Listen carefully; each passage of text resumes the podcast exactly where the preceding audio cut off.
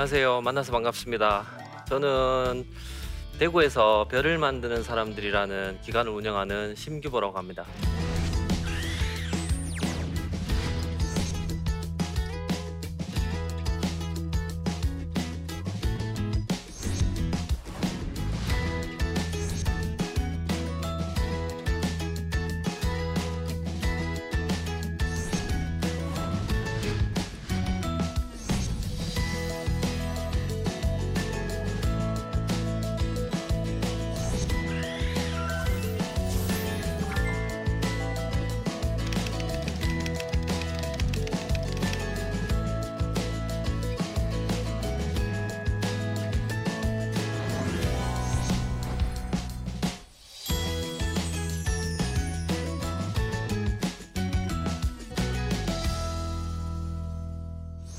저는 직업은요. 직업은 범죄 심리사라는 직업을 가지고 있습니다. 범죄 심리사라고 혹시 들어보셨나요? 범죄 심리사가 하는 일은 어 소년범 그러니까 청소년들이 잘못을 하면 경찰서에 이제 오게 되면 그 아이가 어 가정 환경이 어떤지 그리고 심리 상태가 어떤지 그리고 재범을 했는지 그리고 또는 뭐 개인 위험 요소 뭐 담배는 피곤 피는지 아니면 뭐 술은 좀 많이 마시는지 뭐 게임은 많이 하는지 뭐 이런 것들을 종합적으로 조사를 해 가지고 음 재범 가능성이 어느 정도 될 것 같다 이런 것들을 조사해서 판사님한테 자문을 하는 역할 이런 것들이 이제 범죄 심리사가 하는 일입니다. 그리고 그 외에도 제가 하는 일들은 뭐 보호관찰소 그리고 요즘은 불리는 게 이제 준법 지원 센터라고 하는데 그곳에서 어 범죄 예방 위원으로 뭐 이 아이들을 뭐 집단 상담을 하기도 하고 뭐 심리 검사를 하기도 하고요. 대구에 있는 소년원이나 이제 전국에 있는 소년원에서 출원을 앞두고 있는 아이들을 뭐 강의를 하는 일을 또 하기도 하고요. 그리고 대구에서 이제 성인들 전자발찌 감독을 하는 일을 좀 상담을 하는 일을 하는 뭐 그런 역할을 하고 있어요. 제가 오늘 여러분들께 이제 들려주고 싶은 이야기는 별난 아이가 별이 됩니다. 이런 주제로 이야기를 하려고 하는데 그 전에 제가 운영하는 기관 아까 전에 별을 만드는 사람들 이 기관이 어떤 일을 하는지 여러분들에게 먼저 소개를 해 드리려고 해요.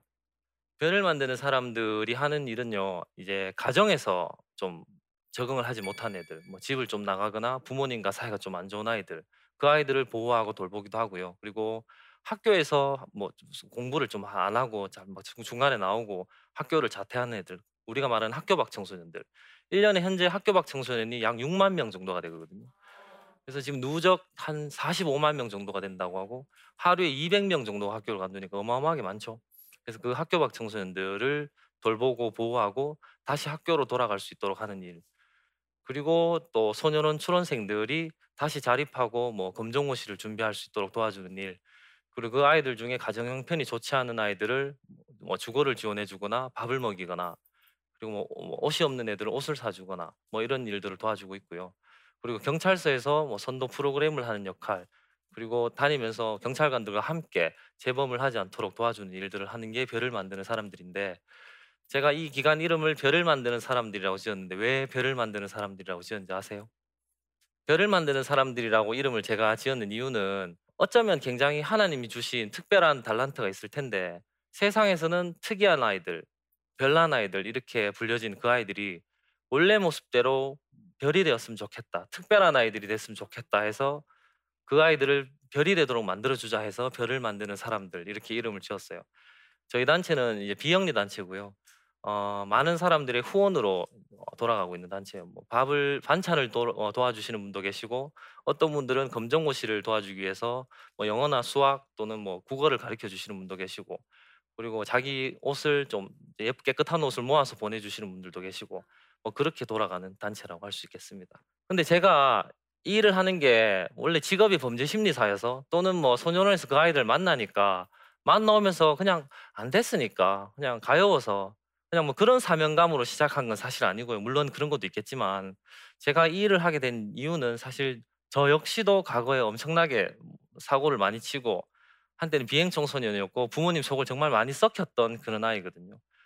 그래서 제 이야기를 먼저 조금 들려드리고 아 저를 이해하는 게 더 어쩌면은 이 이야기를 더 이해하는 게 빠르지 않겠나 싶어서 제 얘기를 먼저 들려드릴게요. 저도 사실 한부모 가정에서 자랐어요.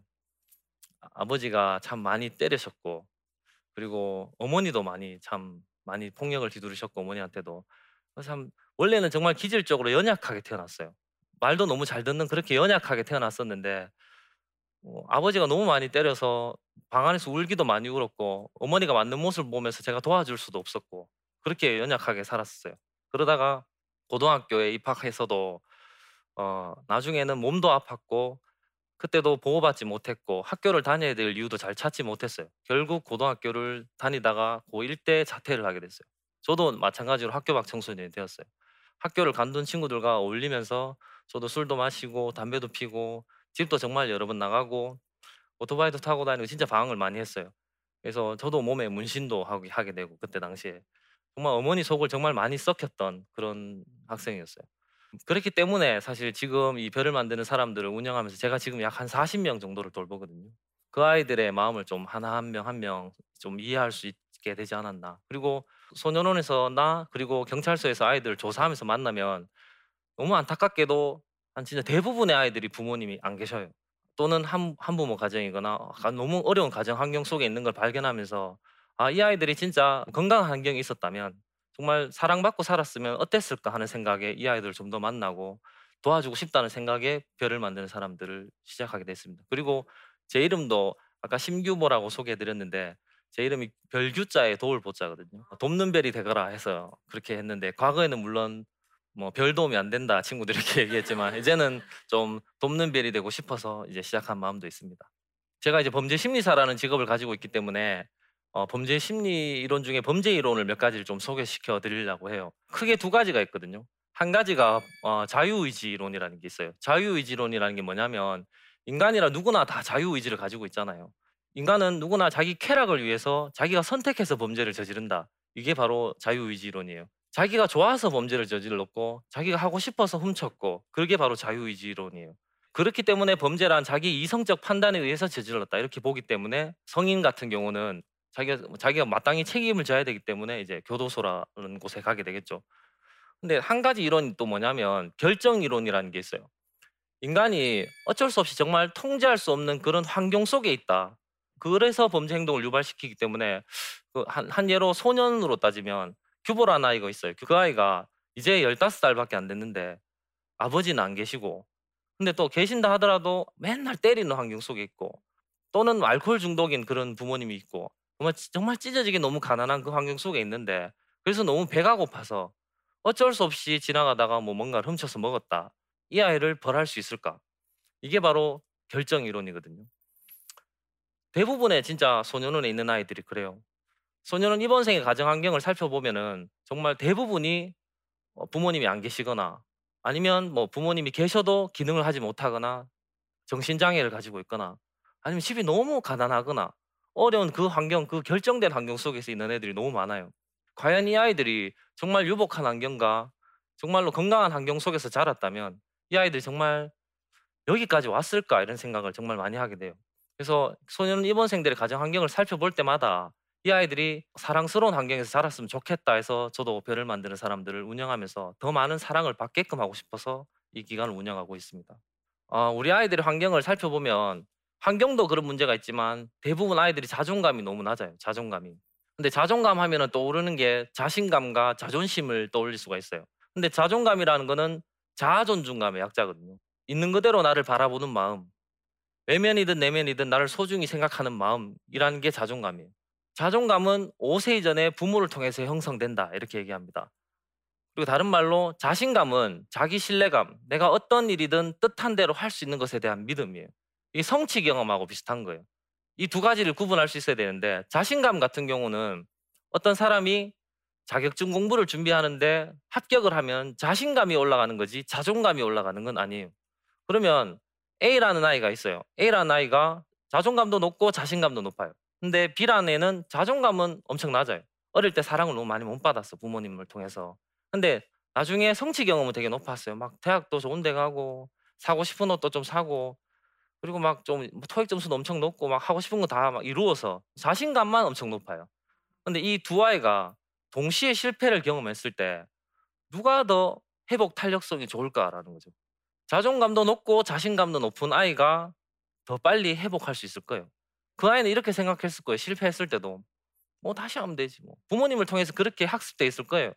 그러나 이 자존감은 기본적으로 낮은데 자신감만 높았던 이 아이는 '아 내가 그렇지 뭐. 뭐 해 봐야 내가 내뭐해 봐야 그렇지 뭐. 운이지 뭐 이때까지 다.' 이렇게 생각하면서 좌절을 할 거란 말이죠. 왜 주변에 그런 사람들을 봐 왔을 거예요. 뒤늦게 뭐 갑자기 뭐 성공을 했거나 극단적인 선택을 하는 사람들을 보게 되잖아요. 그래서 자존감이 굉장히 중요해요. 또 한 가지는 열등감입니다. 자존심이라고도 얘기하고 열등감이라고도 얘기해요. 비슷한 말인데 이 자존심이 나쁜 말일까요? 좋은 말일까요? 자존심이 옛날에는 과거에는 굉장히 안 좋은 말로 많이 얘기를 했었어요. 예, 자존심 하면 아니 좀 쓸데없는 자존심 좀 세우지 마라 하고 자존심 좀 버려라 이런 말도 듣고 근데 하지만 자존심이 안 좋은 말은 아니거든요. 자존심은 다른 말로 타자 존중감이라고 해서 타인으로부터 존중받고 싶은 마음 이렇게 얘기합니다. 자존심은 어떤 거를 내가 더 이루기 위한 원동력으로도 작용할 수 있어요. 내가 관심 분야 때문에 자존심이 상하는 거거든요. 예를 들면 제가 심리학자잖아요. 범죄 심리사고. 근데 여기 계신 분이 굉장히 이 범죄 심리 쪽에 굉장히 탁월한 능력이 있어요. 그럼 보면 제가 자존심이 상하겠죠. 보면서 아 내가 저분보다 더 뛰어나게 하고 싶다 이런 생각이 들 거고 근데 전혀 관계없는 저는 범죄 심리 쪽으로 하고 뭔가 심리학 쪽을 하는데 어떤 분이 전혀 관심 없어 하는 뭐 예를 들면 음악이나 요리를 굉장히 잘하는 사람 보면 자존심이 상하지는 않거든요. 그렇기 때문에 이 자존심이라는 건 어떤 걸 보고 어 저 사람이 나하고 똑같은 분야를 잘하네. 어 나도 저 사람만큼 잘해야지 해서 더 잘하게 되는 원동력이 될 수는 있어요. 근데 문제가 왜 자존심 때문에 문제가 되냐면 항상 자존심을 채우기 위해서 살아가기 때문에 문제인 거죠. SNS가 있는 이유가 뭔가요? SNS를 하는 이유가 소통하기 위함이죠. 원래 소통하기 위해서. 근데 요즘은 SNS가 소통하기 위함이 아닌 것 같아요. 친구들 SNS를 봤더니 어 맛있는 걸 먹었어요. 아, 내 저거 먹어야지. 친구가 좋은 가방을 들었어. 아, 나 저거 사야지. 좋은 데를 여행 갔어. 가야지. 계속 자존심만 채우려고 살아가는 거예요. 그리고 요즘 젊은 애들, 뭐 청소년들, 성인들도 마찬가지예요. 자존감은 낮고 자존심만 센 거예요. 그러니까 이게 문제가 뭐냐면 나는 없고 남을 위해서만 계속 살아가는 거예요. 그렇게 되면 심리학자 아들러가 뭐라고 했냐면 자존심을 채우는 거는 문제가 아닌데 그것만 채우면서 살아가기 때문에 그것을 열등감 컴플렉스라고 했어요. 그렇게 되면 성격이 히스테리성 성격이 되겠죠. 우리 소년원에 있는 아이들 또는 이제 부정 청소년들 만나보면 문제가 그겁니다. 자존심만 셉니다. 길을 가다 지나가다가 남자애들 같은 경우 눈을 쳐다보면 뭐 쳐다보는데 싸웁니다. 뭘 쳐다보긴요, 맞죠? 눈이 있으니까 쳐다봤죠. 쳐다보면 꼬라봤다고 생각합니다. 근데 여자가 쳐다보면 아 또 내한테 남자가 쳐다보면 꼬라봤고 여자가 쳐다보면은 날막 좋아하는 것 같다고. 굉장히 낮은 자존감 맞죠? 자기 마음대로 생각하는 걸 투사라고 얘기하죠 맞죠? 이걸 채우기 위해서 살아갑니다. 그러다 보니까 지금 이제 우리 소년원에 있는 애들도 대부분 아래 위로 긴팔 긴 바지 막 문신 이레즘이 막 다 하고 있거든요. 문신을 하는 이유가 뭘까요? 문신을 했더니 원래 쳐다봤던 사람들이 눈을 깔게 됩니다. 맞죠? 사람들이 피해가고 맞죠? 자기가 나름 자신감이 올라갑니다. 자존감이 올라가는 게 아니고. 그러니까 한 번씩 해보는 거예요. 근데 안타깝게도 문신을 했는 대부분이 나중에 후회는 해요. 저 역시도 문신을 지웠었고요. 저도 똑같은 마음으로 시작했었어요. 어릴 때 참 한부모 가정에 자랐고 학력은 낮고 중졸밖에 안 되고 인정받을 수 있는 건 아무것도 없었어요. 내가 자랑할 수 있는 게 뭐가 있었겠습니까? 집이 잘 삽니까? 부모가 있습니까? 그럼 몸에 문신이라도 해봤더니 사람들이 피합니다. 나보다 잘났던 사람들이 피하기 시작합니다. 아, 성취 경험이 느껴집니다. 우리 애들도 마찬가지죠. 그럴 수밖에 없는 것. 여자 소녀는 애들도 마찬가지예요. 외모를 가꿉니다. 그리고 육체를 가꾸고 성형을 하고 그 우리 애들은 대부분 유기 불안을 가진 존재예요. 버려질까 두려운 존재. 내 곁에 있으면서도 언젠간 떠날 거야. 이 사람은 또 마찬가지로 내 부모처럼 과거에 나를 떠나 보냈던 학교처럼 날 떠나겠지 생각하니까 사랑받을 수 있는 방법은 몸밖에 없어요. 그렇게 항상 그렇게 가까이 다가가면서도 나를 또 떠날 거라고 생각하는 안타까운 마음을 가지고 있어요. 저는 그 모습이 보이죠. 그렇게 하는 모습들이 너무 안타깝고. 그래서 마음이 건강한 사람이 되기 위한 구조도는 가장 중요한 거는 사실 자존감이죠. 있는 그대로 나를 바라보는 마음, 내면이든 외면이든 나를 존중하는 마음. 자존감이 높은 사람은 지나가다가 아 정말 뭐 고생했네요. 해도 아 알고 있습니다. 할 수도 있고. 제가 저한테도 지금 아 강의 좀 그랬어요. 얘기해도 그건 그 사람의 마음이니까. 물론 사, 살짝 기분 나쁘겠지만 알겠습니다. 다시 또 바꿀 수도 있는 건데. 너무나 자신감만 채우며 살아갔고 자존심만 세다 보니까 누군가의 피드백을 받아들일 수가 없어요. 그래서 진짜 마음이 건강한 사람이 되려면은 자존감이 밑에 크게 자리 잡고 있고 그 외에 자신감을 채워 나가야 되는데 그렇지 않고 전부 다 자존감은 너무 작은데 나에 대해서는 너무 다 들여다볼 수 없는데 위에 자신감만 채우고 자존심만 세다 보니까 너무나 흔들리기가 쉽다는 거죠. 제가 앞전에 이렇게 얘기했어요. 자존감은 5세 이전에 부모를 통해서 형성된다. 그럼 누가 저한테 이런 질문을 하겠죠. 아, 전 이미 자존감이 낮은데 망했네요. 이렇게 얘기할 수 있습니다. 그렇지 않습니다. 그럼 제가 여기 이 자리에 오지 않았겠죠. 저도 정말 자존감이 너무 낮은 사람이었어요. 학교를 일찍 간뒀고 장애를 가지고 있었고 정말 성격이 모났던 그런 사람이에요. 근데 전 지금 자존감 덩어리예요, 진짜. 저는 지금 제가 스스로 너무 잘생겼다고 생각하고 있어요. 이 자존감을 5세가 지난 후에도 자존감을 채우는 방법은 바로 정답이 저기에 키퍼슨이라고 적혀 있죠. 우리말로는 수용자입니다. 수용자. 아까 자물쇠에 잠겨버린 걸 열어줄 수 있는 키퍼슨. 이 수용자를 만나면 우리의 자존감이 다시 올라갈 수 있습니다. 나에 대한 관심과 수용과 격려와 뭐 지지와 사랑을 해주는 사람. 근데 이렇게만 들어도 좀 애매하고 어렵습니다. 그렇다면 이 수용이라고 했는데 이 수용이 뭔지를 이해하셔야 돼요. 우리가 이해한다는 말을 많이 들어보셨잖아요. 이해는 어디로 하는 거죠? 그렇죠. 이해는 머리로 하는 겁니다. understand 맞죠? 머리로 하는 겁니다. 머리로 했다는 거는 어떤 판단을 거쳤다는 거죠. 우리 부정 청소년들이나 저도 마찬가지고 이해 과정은 아주 많이 겪어봤어요. 그래, 네 아픔 네 마음 이해한다. 어, 부모님 없는 그 마음 이해한다. 어떻게 한다는 거죠? 맞죠? 겪어봤습니까? 사실 어릴 때는 물론 지금 그 말은 이해하지만 그 감사함도 그때는 그게 잘 이해가 안 갔어요. 이해한다 하는 그 눈, 나를 판단하는 것 같은 그 눈빛이 사실 썩 유쾌하지는 않았어요. 이해한다. 하지만 그 이해 말고 수용이라는 건 영어로 accept라고 하거든요. 받아들이다. 그거는 그냥 뭔가 평가 없이 그냥 있는 그대로 곁에 있어주는 그 느낌. 그래서 우리 아이들이 부모님이나 어떤 선생님보다는 아무 말 없이 옆에 있어주는 친구가 좋은 거예요. 아, 나 오늘 힘든 일 했다. 나 혼나 그냥 뭐 담배를 한 대 하자. 나 혼나 그냥 게임이나 하자. 그냥 뭔가 곁에 있어주는 그 친구 어쩌면 더 좋았던 거죠. 저도 그랬고요. 나 혼나 뭐 오토바이나 타러 가자. 마음이 편했죠. 그냥 수용감을 겪으니까. 근데 인간으로서는 할 수 없는 일이에요. 나에게 그 수용자가 다가온 건 물론 인간으로도 할 수 있는 일이지만 저는 하나님을 만나서 그 수용을 경험했습니다. 저는 나중에 소년원도 다녀오고 또 그리고 뒤늦게도 청소년기가 지나서 성인이 돼서도 뭐 구치소에서 또 재판을 받았었습니다. 많이 방황을 했거든요. 그때 하나님이 내게 해주신 말씀이 그거예요. 내가 너를 사랑하고 내가 너를 구원하고 내가 너와 언제나 함께하고 내가 너를 사용하리라 하신 그 말씀 때문에 제가 지금 이 자리에서 이렇게 강의도 할 수 있겠고 그리고 아이들을 도와줄 수 있는 일을 할 수 있어요. 근데 그 수용을 겪었을 때 정말 변할 수 있다는 걸 느꼈어요. 사실 저도 아이들을 이제 40명 가까이 돌보면서 하나님 마음처럼 수용하자 다짐은 해요. 근데 사실 그게 정말 쉽지 않은 일이란 걸 느껴요.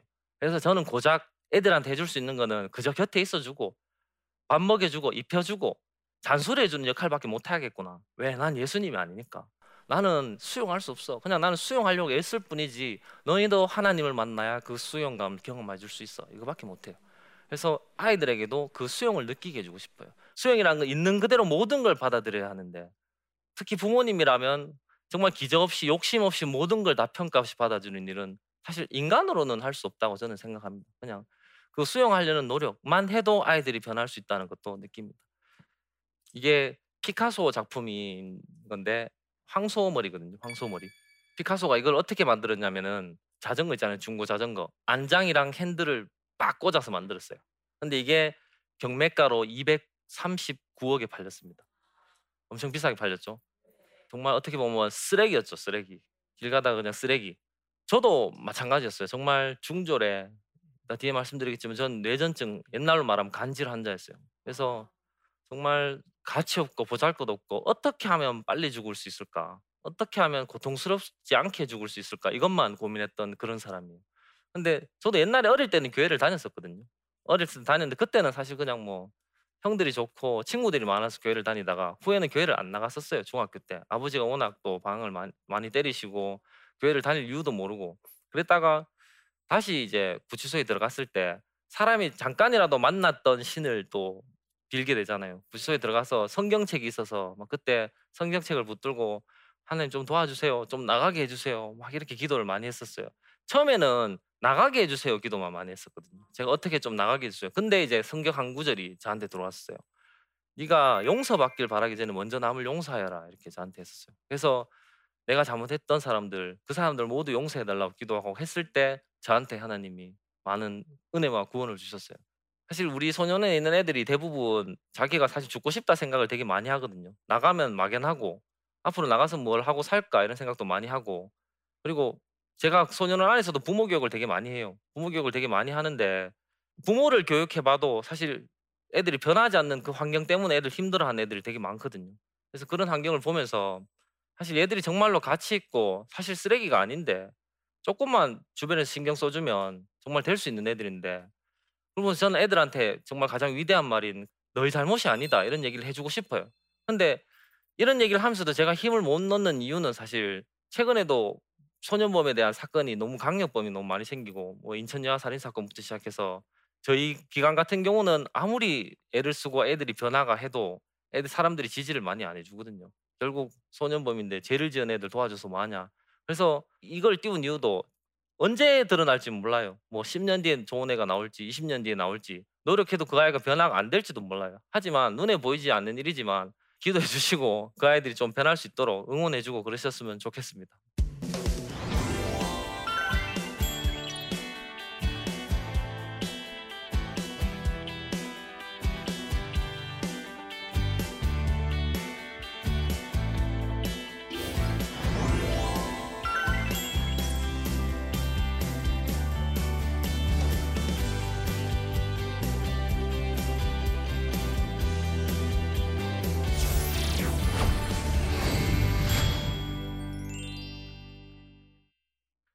네. 제 강의를 듣고 이제 질문을 주신 분이 몇 분 계셔서 한번 질문 한번 살펴보도록 할게요. 아 첫 번째 질문인데 어 "위기 청소년 사역을 하시면서 가장 안타까울 땐 언제이고 또 가장 힘이 날 땐 언제이신가요?" 가장 안타까울 때는 솔직히 말하면 항상 안타깝고요. 근데 그래도 가장 안타까울 때를 생각해 보면 제가 도와줄 수 없는 상태일 때 아무리 해도 도와줄 수 없을 때뭐 그냥 배가 고플 때는 밥을 사 주면 되고 그냥 집이 없을 때는 주거를 지원해 주면 되고 몸이 아플 때는 병원을 보내면 되는데 15, 16 이래밖에 안 된 애가 그래도 또 부모님이 계신 경우 그런 경우가 부모님이 막 알코올 중독 엄청 심하고 떼놓을 수도 없는 상태인데 부모를 바꿔 줄 수는 없잖아요. 근데 부모님이 엄청 학대도 심해요. 막 때리고. 근데 처음에는 뭐 몇 개월 정도는 분리시킬 수 있거든요. 근데 나중에 결국 또 돌아와요. 그럴 경우는 애가 나중에 또 또 다시 돌아온다는 걸 알기 때문에 또 부모를 또 신고하지 못하거든요. 그런 상황을 봤을 때 '아 우리가 해줄 수 있는 게 아무것도 없구나.' 그렇다고 제가 다시 뭐 그 애들 모두를 제가 품고 살아가고 이럴 수는 없잖아요. 강제로 분리할 수도 없고.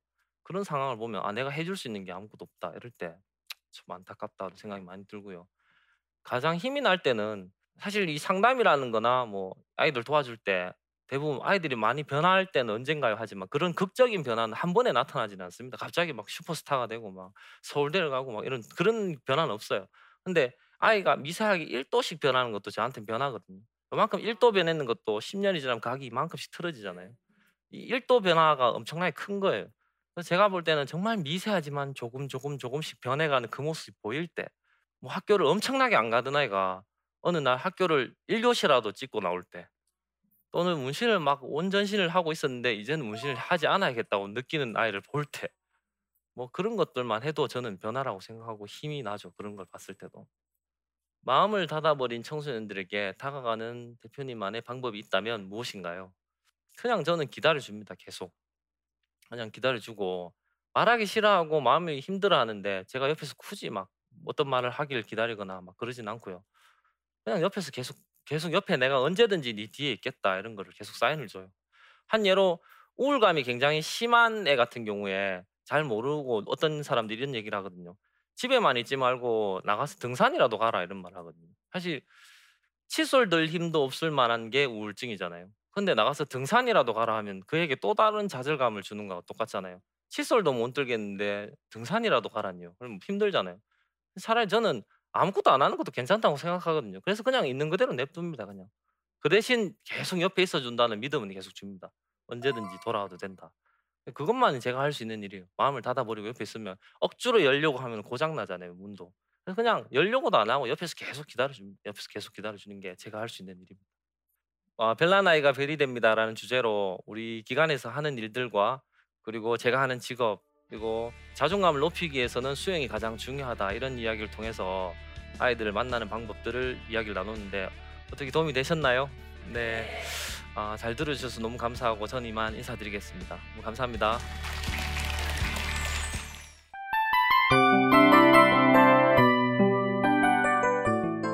이 프로그램은 청취자 여러분의 소중한 후원으로 제작됩니다.